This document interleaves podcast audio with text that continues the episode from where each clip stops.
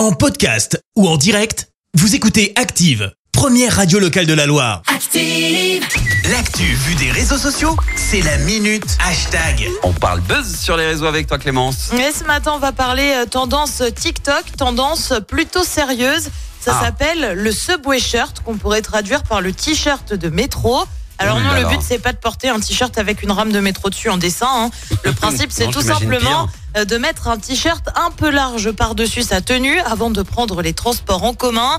Une tendance qui refait son apparition, notamment avec les températures plus douces. Et des tenues, on porte des décolletés, voire des crop tops, des robes, etc. Tu te retrouves donc avec des vidéos, avec des n'oubliez pas votre subway shirt quand vous sortez. Et tu vois quelqu'un qui en porte un, puis l'enlève pour montrer sa vraie tenue. Tu retrouves aussi des conseils pour se sentir plus en sécurité, comme le fait de garder ses clés dans les mains ou encore de porter un cycliste sous les jupes.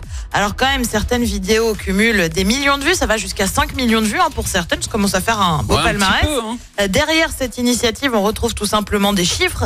Euh, 86% des femmes déclarent avoir subi des agressions à caractère sexiste ou sexuel au moins une fois dans leur vie.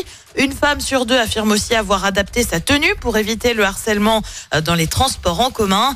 La SNCF et la RATP de leur côté ont mis en place une campagne de, sens- de sensibilisation pardon, en invitant à appeler le 3117. Euh, Dans la Loire, depuis cette semaine, des flyers ont également été distribués, notamment près de la gare de Château-Creux, euh, pour inciter les témoins de violence à agir dans l'espace public. C'est incroyable qu'en 2023, on soit encore obligé de faire ce genre de, de prévention. Ah ouais. Je sais bien. C'est Et de réfléchir à comment Ouais. tu t'habilles pour prendre les transports. Ouais, non mais c'est ça. Merci Clémence, à tout à l'heure. À tout à l'heure. Merci, vous avez écouté Active Radio, la première radio locale de la Loire. Active.